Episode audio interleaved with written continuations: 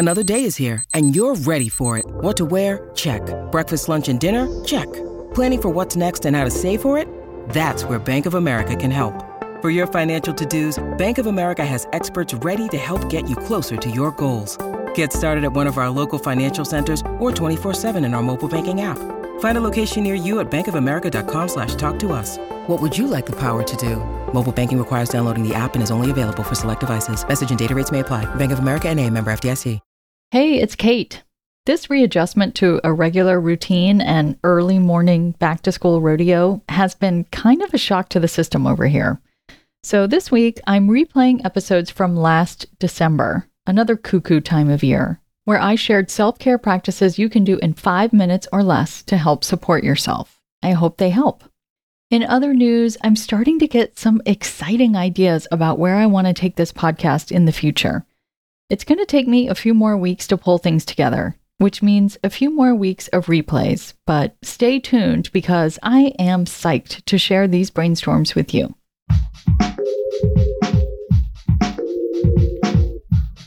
What if you could become a better person, not by working harder, but by allowing your inherent goodness to take the lead?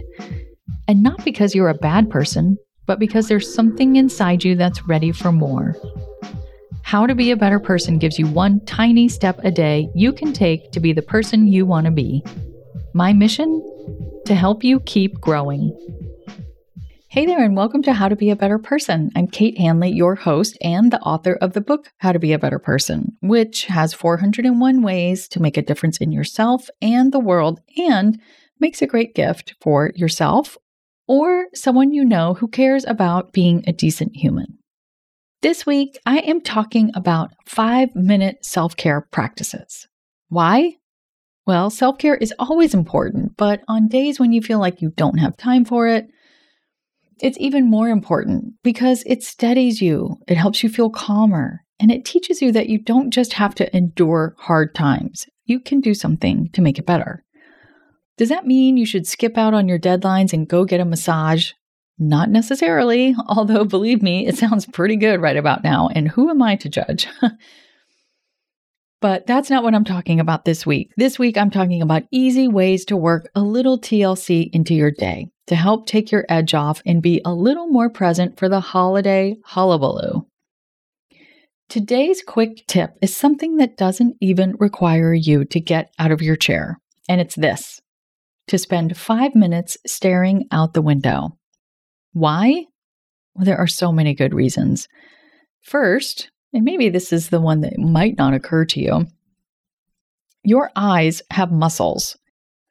There are different muscles for looking at things that are close and different muscles for things that are far away. So, guess which muscles we tend to overuse? Yes, the ones where we are looking at things that are close up. If you think about it, your phone and your computer screen are generally about an arm's distance away. So, your eye muscles at that distance get really overworked. And then the muscles that help you see things far away get underused. Staring out at the window at the horizon helps recalibrate that balance, and your eyes get more refreshed, which is kind of nice, right?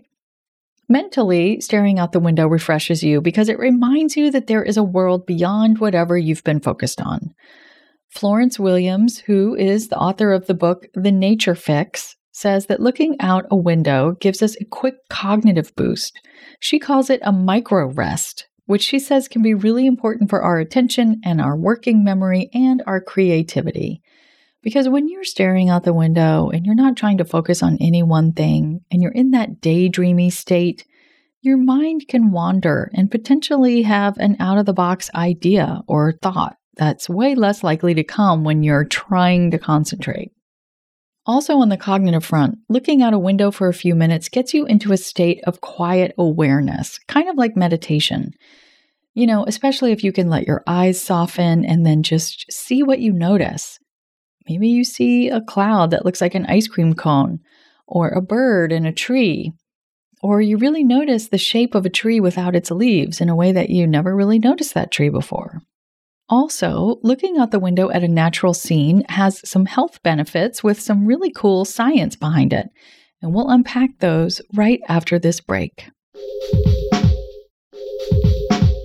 Okay, so let's look at some of the science that examines the health benefits of staring out the window or looking out a window that looks onto a natural scene more specifically. So, there's a seminal 1984 study that examined the restorative effects of nature views on pain and anti anxiety medication use in gallbladder surgery patients who had undergone a gallbladderectomy. I don't think that's the official term, but maybe it is. So, in this study, they compared patients who had a view of trees out their window with patients who only had a view of the brick wall. And here's what they found the people who could see trees out their window got out of the hospital almost a full day earlier than patients that could only see a brick wall out their window. The brick wall patients had more negative nurse notes. So the nurses would come in and write something down like, they seem upset or they need encouragement.